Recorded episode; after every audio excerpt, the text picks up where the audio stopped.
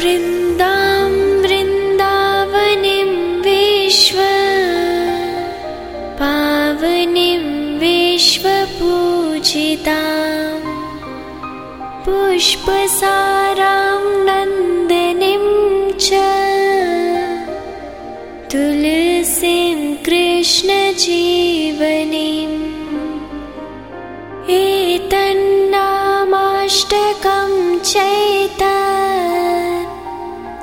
स्तोत्रं नामार्थसंयुतम्।